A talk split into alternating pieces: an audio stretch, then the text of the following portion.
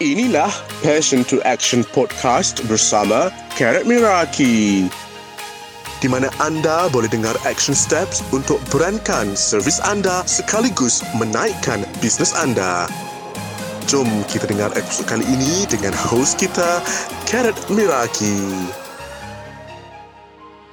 Assalamualaikum. Welcome to another session of Passion to Action podcast.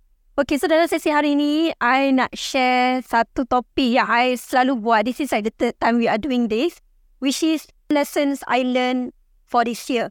Okay, benda ni sebenarnya I dah buat daripada before this. I sebenarnya plan dah buat dekat pantai. I, I semangat tau jalan dalam panas tadi untuk pergi dekat pantai. I sekarang dekat PD. Okay, so macam I pergi jalan. I tanya dia kat mana pantai tu. And then I jalan dalam panas untuk pergi pantai supaya I boleh share pasal lessons I learned in 10 years. Sebab like, last year, I buat kat Terengganu, dekat pantai juga. So, I thought it would be nice kalau I dapat sort of like repeat that.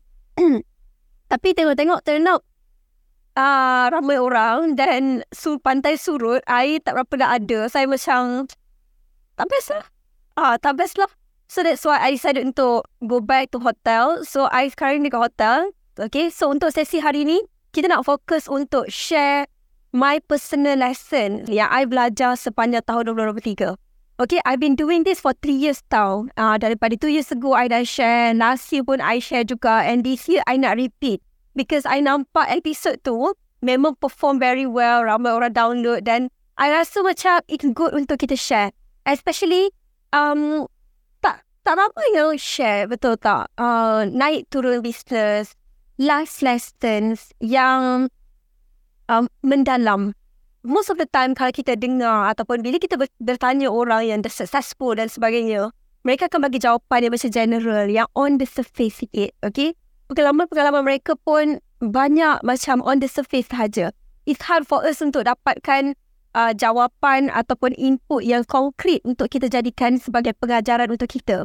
And that's the reason why I decided untuk buat live hari ni. That's That's the reason why I decided untuk share cara I sendiri, okay? And apparently you guys love it. So, let's do this, okay? So, I I dah listkan. I dah listkan. Okay? I dah listkan dalam sticky note I. Because I love sticky notes. So, I I I wrote down in my sticky notes. Lessons yang I belajar tahun ni. Okay, kalau nak compare tahun-tahun sebelum ni, okay, I started my business in 2018. Okay, 2019 dia baru mula serious. Okay, dan dia makin mendalam daripada situ dan there are so many things that I learn. Masya Allah nak, nak kata, nak cerita uh, pengalaman baik buruk tu kan memang banyak. Ada yang naik, ada yang bawah, ada yang jatuh. Dan I rasa tahun ni tahun yang paling berat untuk I. Dan I rasa ramai yang boleh relate. Ramai yang founder, business owner yang boleh relate. Tahun ni mungkin tahun yang paling berat untuk you ataupun tahun ni tahun yang paling wow untuk you. Dia macam antara you dekat atas ni ataupun dekat bawah. Dia tak mungkin you average kalau compare dengan last year. Okay, kalau compare dengan last year, tahun ni sama ada you dekat atas ataupun dekat bawah. Dan for me, dia macam dekat bawah. And I'll be honest, it was not easy. Tapi kan dia tu tak satu benda yang before I masuk kan, panjang intro kira dia memang panjang. Kira kalau intro, Memang panjang. Tu, okay? So, uh, ada satu quote ni tau. Yang uh, dia cakap tau. Dia cakap pasal, um, apa? Dia kata, uh, apa, when building a business, the first five years will be the toughest. Okay? Naik, turun business tu biasa. You kena jatuh cepat untuk you naik dengan lebih cepat. Maksudnya kan, kalau you berada dekat honeymoon phase tu terlalu lama, 3 tahun, 4 tahun, 5 tahun, happy je, lagi masa jatuh tu, jatuh yang terus sangat-sangat-sangat jatuh. So that's why it's okay to fall down. Sebab the faster you fall down, the faster you get back up. Then the first 5 to 7 years is the hardest for any businesses. Sebab ada market change, akan ada benda yang berubah. So itu masa untuk test. Okay, untuk test you punya grit. Okay? So I'm telling you, I grow so much. I grow so much. Like, oh my God. Okay? Dan lesson-lesson ni I masukkan yang baik, I masukkan yang buruk untuk hopefully just um, uh, not to share my burden pasti tapi adalah untuk bagi inspiration. Yang dalam dunia ni nak senang memang tak senang. ini adalah lesson-lesson yang I belajar. It's not in particular order. Okay, the first one adalah mind the gap. Okay, mind the gap. Um, lesson ni, ini lesson yang uh, I rasa one of the big lesson jugalah berkenaan mind the gap. Okay, uh, untuk I, sebelum ni I bekerja sendiri. Okay, sebelum ni I bekerja dengan orang lain. Lepas tu I bekerja sendiri, seorang-seorang. Ikut kepala I, everything on my pace. Dan um, bila I bila I uh, mula buka company dengan sebetulnya, maksudnya uh, buka office, hire staff, hire full-time staff dan sebagainya. One of the lesson yang I um, realise sekarang adalah it's about minding the gap. Maksudnya macam ni tau. Sekarang ni, um, bef- bukan sekarang ni. Okay, before this, I I terlalu treat staff I macam kawan I, macam family I tau. I adalah orang yang macam tu. Then I thought like it's okay because that is your value. Your value are people yang care more than you take, you know. Uh, dan I adalah orang yang macam tu. I see myself as that kind of person, if I'm tak. So, um, along the way that I'm building my business kan, I start to realise that um, dia macam susah untuk kita nak tegur, susah nak uh, sebab kita dah macam rapat sangat macam main kita macam rapat sangat, you know rapat sangat sampai kita rasa macam uh, kawan kita, family kita, okay? So, terasa hati dan sebagainya kan. Dan benda tu, benda yang I belajar adalah apa tau? You need to mind the gap. They are not your friend okay, they are not your friend. At the end of the day, mereka tu adalah orang yang bersama-sama untuk menjayakan bisnes kita. Okay, but they are not your friend. So that's one of the lesson yang I belajar. Dan sekarang ni, yes, uh, I still macam makan sama-sama dengan team. I love untuk macam spend time semua tu. Tapi at the same time, uh, they know that I mind the gap. Uh, so sekarang macam kalau dulu I jarang nak marah tau. Dulu kalau I marah, I akan panggil masuk bilik, I akan tegur sekarang I kata go divest je. Dan benda tu adalah uh, benda tu mula dia tak kena tau dengan jiwa. Tapi I rasa macam kena buat macam tu. Sebab apa? You need to show them there is a gap. Uh, there is a gap. Bukannya tak buat kerja bagi alasan kosong.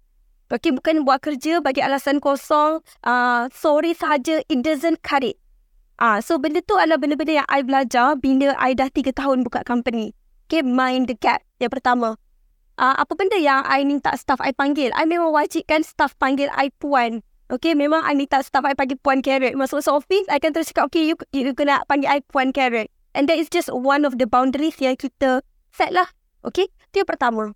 Yang kedua adalah lead, listen to your intuition and reconnect with your good. Okay, listen to your intuition and reconnect with your good. Okay, benda ni kan, uh, I rasa dia goes back to diri dalam diri kita tau. Okay, uh, I I adalah seorang yang sangat suka consume positive content. Okay, I I try my best untuk learn a lot dan sebagainya tau. Tapi at the same time, bila uh, bila benda buruk berlaku dekat kita, contoh uh, staff buat hal, contoh something bad happen to us, contoh kita dah push all out, sale tak masuk, Contoh, kita dah prepare rugi besar. Okay, contoh-contoh eh. Bila benda-benda buruk jadi dekat kita, kita terus rasa down, betul tak? Kita terus rasa down and then at the same time, kita terus masuk gear survival.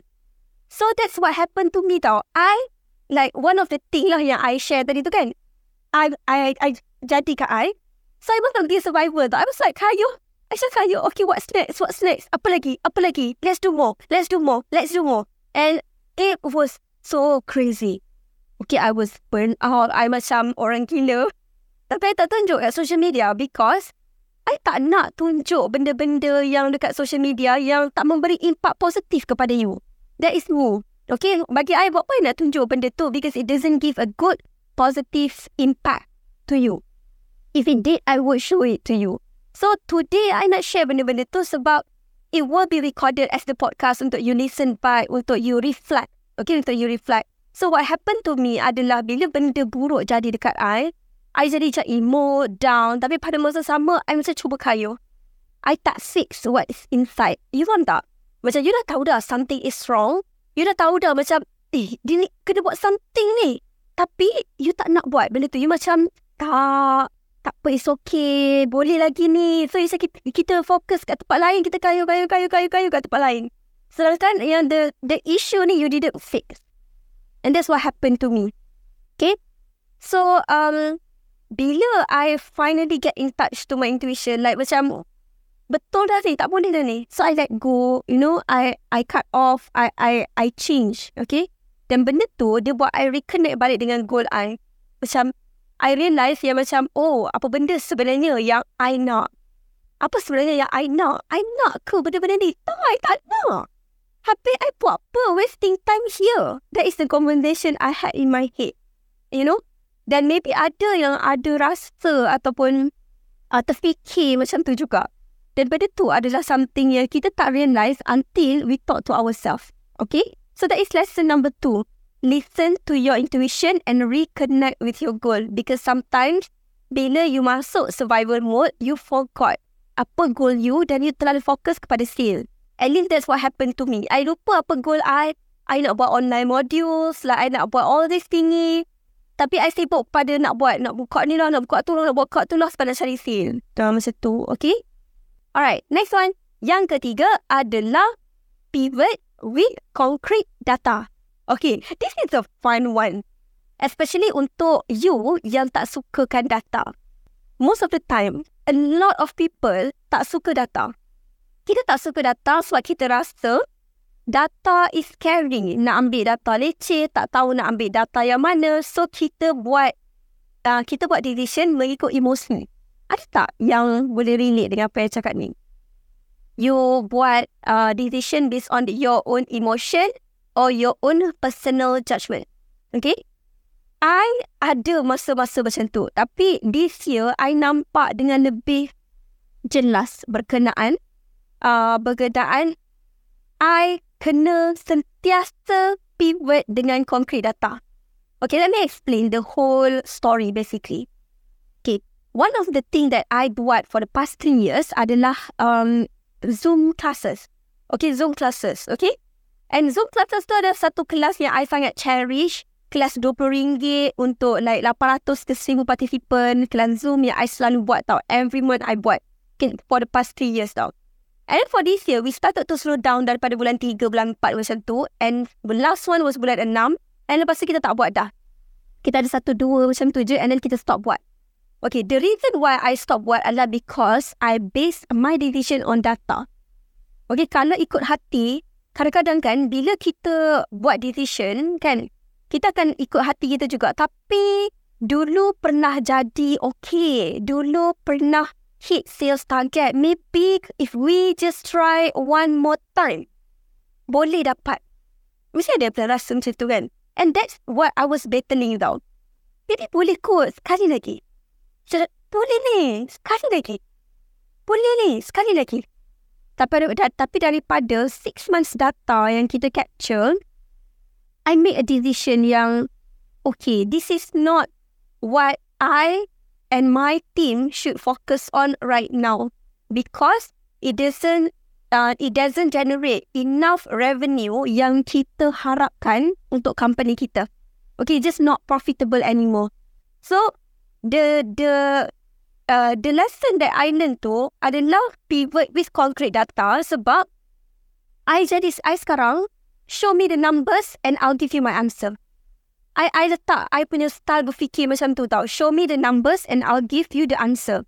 Maksudnya nak proceed ke tak? Where, where's the number? Sekarang register berapa? Dulu berapa? Okay, kenapa drop? Ah, I, itu cara I berfikir sekarang dan I rasa I'm so grateful dengan that learning uh, learning uh, curve that that I have. Uh, curve tak berapa that curve. Okay? Ha, alright. So that is lesson number three. Number four. Okay, lesson number four adalah let go of what didn't serve you. Okay, this let's talk about habit for a second. Okay, kita nak masuk hujung tahun, betul tak? Masuk hujung tahun, dan I'm sure a lot of you excited untuk build new habit, build positive habit dan become a new person, transform your life, okay? And let's talk about it. When it comes to habit, kenapa habit susah untuk stick? Okay. Dan macam mana nak bagi habit to stick? Okay, habit dia susah nak stick bila kita rasa tak align dengan habit tu ataupun kita nak. Tapi tapi kita tak betul-betul nak. Macam kita nak turunkan berat badan. Kita tahu kena minum air 4 liter. Tapi kita nak minum air tu. Tu tak perasaan tu. Tak rasa. So like, tahu kita nak turunkan berat. Kita tahu kena minum air. Tapi kita tak buat. Kenapa? Because kita kita tak betul-betul nak ataupun kita tak realise the importance of why it should happen. Maksud dia macam ni. Let's say for example, kalau you sakit. Okay, kalau sakit. Macam I kan, like funny story just a random story that I tiba-tiba terfikir. Uh, for the past one month plus, I've been having um, food coma yang weird tau. Um, I've been having a food coma yang weird. Di mana um, bila I makan nasi, banyak ke sikit lah tak kisah. Any carbs, nasi, mi kan, cup size, roti ke kan. I akan fatigue. I akan fatigue yang I tak boleh function for one hour. Like 30 minutes to one hour. Like tak function tu apa tau? Tak function tu long lie. Like, uh, tak boleh fikir. Ah, di situ tau. Dan awal-awal, I um, before this, kalau I ada kelas pagi dengan petang, memang I tak boleh makan carb. So, I akan makan macam protein shake supaya I boleh sustain my energy. Tapi memang I tak akan makan nasi. Ah, so, my team pun dah tahu tau. Tapi sekarang ni, dia macam tak boleh makan nasi langsung. I memang makan sikit sangat. Kalau I makan tu, terus fatigued. Dan awal-awal, I ingatkan that is like normal. Yang macam dulu-dulu, which is masa yang kelas uh, schedule penuh dan sebagainya. Ataupun maybe my body is just tired tau. And then I told my best friend about it. I cakap, I tak tahu kenapa bila I makan cup sekarang, I terus macam fatigue yang tak boleh belah. And then dia kata, there might be an issue with insulin. Dia suruh pergi check. So, I pergi jumpa doktor. Uh, last week, I jumpa doktor. Ha? Dia bukan ngantuk je tau. Dia macam tak function. Macam orang cakap dengan ibu, macam... Ha? Ah, dia macam tu tau. So, I talk to doktor last week tau. And then doktor cakap, dia kata there might be a possibility there's a lot of sugar inside your body menyebabkan tak cukup insulin untuk convert gula into energy. Sebab tu you dapat that mental fatigue tu. Dan di mana body you terus macam stop. You know? So, I macam, huh? Patut tanya doktor, doktor, saya minum sus kopi setiap hari. Is that the reason why? And doktor cakap there might be a possibility. Okay. And because of that, situation, I dah tak beli Zeus Coffee until hari tu I nak shoot baru beli sekali. Faham tak? Maksudnya like around 4 days macam tu I tak beli Zeus. And the reason why I'm telling you this adalah that is it. Sebab bila kita nampak the importance kalau lah you tak follow what will happen to your body and then you akan follow. You faham tak? So, pasal going back to the lesson yang I nak share, letting go of what didn't serve you. Okay. Um, bila kita nampak yang contoh, in my case tadi adalah drinking coffee, satu small example. Sebenarnya drinking daily coffee is is making my body worse. I terus macam, okay, slow down. Kita buat kopi sendirilah lepas ni, you know. That's one example. Another example adalah pada, uh, another example adalah pada uh, morning walk. Ah, uh, Beli sus without sugar. Yes, betul. Ya, I hari I beli hari keempat tu, I beli uh, I beli um apa ice shaken double espresso. I tak beli Spanish latte untuk reduce the sugar. Uh, that's what I did lah untuk slow down. Uh, sebab kalau kita nak potong terus pun tak jadi juga nanti. Sebab kita akan go back. Kita akan go back. Bila kita aware dengan negative implication, we are more likely to improve and incorporate better habits tau. Even Jim Clear cakap, daripada buku dia Atomic Habit, dia kata kan, in order untuk kita masukkan good habit, kita kena start dengan habit sedia ada. Masukkan habit baru dalam habit sedia ada. Jadi sandwich method macam tu. Letak kat dia tengah-tengah. Ha, so, uh, that is the lesson yang I nak share. Let go of things that didn't serve you. Uh, let go of things that didn't serve you. Macam I, uh, things that I let go tahun ni, I rasa ada sangat banyak. Tapi the good things yang I incorporate, yang I nak share, which is my morning walk my morning walk, I've been doing three to four times a week. Tak lah hari-hari. Tipu lah hari-hari. Tapi three to four times a week. Sometimes more, sometimes less. Depending kepada schedule I. Tapi I try my best untuk incorporate 10 to 20 minutes walk. Dalam walk tu, I can dengar audiobook sebab I ada AirPods. You boleh pakai earphone ke apa, tak ada masalah. Then I just walk, stretching, okay, stretching and just listen to good content. And let my brain think. Okay, I absorb and I think. Itu je kerja dia. And bagi I benda tu, dia sangat membuka I punya brain. Okay, membuka minda untuk nampak yang macam, oh haa lah, I've been doing that all wrong. Oh patutlah all this while benda ni jadi problem. You know like you start to jumpa kesilapan, jumpa penambahbaikan dan sebagainya. So wonderful. So wonderful. Tolonglah. Kalau lah you rasa you bukan auditory punya learning punya orang, you tak suka dengar audiobook ke, I nak tanya macam ni je. You dengar lagu tak? You dengar lagu tak? Do you enjoy listening to music? Lagu dengan buku sama saja. You enjoy tak dengar orang berborak? Interview, podcast, contoh kan? Macam orang tengah berborak sesama dua kan? Kalau you enjoy, it's the same thing. Bila kita dengar audiobook. Bila kita dengar podcast, same thing je. Cumanya, kita pilih isi apa yang kita nak terima masuk dalam minda kita. That's it. Isi apa? Adakah you nak tengok drama yang tengah berborak-borak-borak-borak? Ataupun you nak dengar good conversation between two entrepreneur yang seorang tu millionaire, seorang tu billionaire? Mana yang you nak? Mesti yang tu. Betul tak? Sebab maybe you can get something you boleh guna untuk business you. So, so benda tu it's all about understanding tau. Kenapa kita kena guna yang tu dan bukan yang tu? Dan apa impact kalau kita tak guna? Ha, so that's all bagi I uh, listening to audiobook is one of the biggest thing. I rasa tahun ni, I habis 12 buku. 12 ke 15 buku. I habis thank you to audiobook. Ah, uh, thank you to audiobook. Carrot, dia, Johannes, Carrot, if let go of things that doesn't serve you tu contoh macam Friends. Okay, Friends is also the same thing. Um, pernah dengar tak? Friends for a reason, friend for a season, friend for a lifetime. Pernah tak dengar term ni? Okay, dalam hidup kita, kita ada beberapa jenis kawan. Friend for a season. Okay. Kawan untuk sesuatu uh, area. Maksudnya, bila you season you tengah bekerja, you masuk kerja kat situ, itu kawan-kawan you. Friend for a season. Okay. Friend for a season. Bila you masuk uni, itu kawan-kawan you. Okay. Ah, friend for a season. Next adalah friend for a reason. Friend for a reason ni adalah kawan yang you jumpa atas sesuatu sebab. Contohnya kalau you jumpa dekat networking event kawan bisnes. Friend for a reason. Kalau you jumpa kawan masa you pergi fly cycle, you pergi activity outdoor, uh, you pergi boxing ke, you pergi um you pergi apa yang main um apa whatever lah whatever game yang you main okay itu adalah friend for a reason friend for a reason sebab aktiviti tu je you pergi So, bila you nak pergi game, you nak pergi outdoor activity, you call dia friend for a reason. Okay, next adalah friend for a lifetime. Friend for a lifetime adalah orang yang akan berada dengan you bila you dah lama tak contact dia pun, after 2-3 years, you still contact dia, dia sama je macam you baru jumpa minggu lepas. Okay? So, orang ni lah yang you kena keep in touch every one or two months.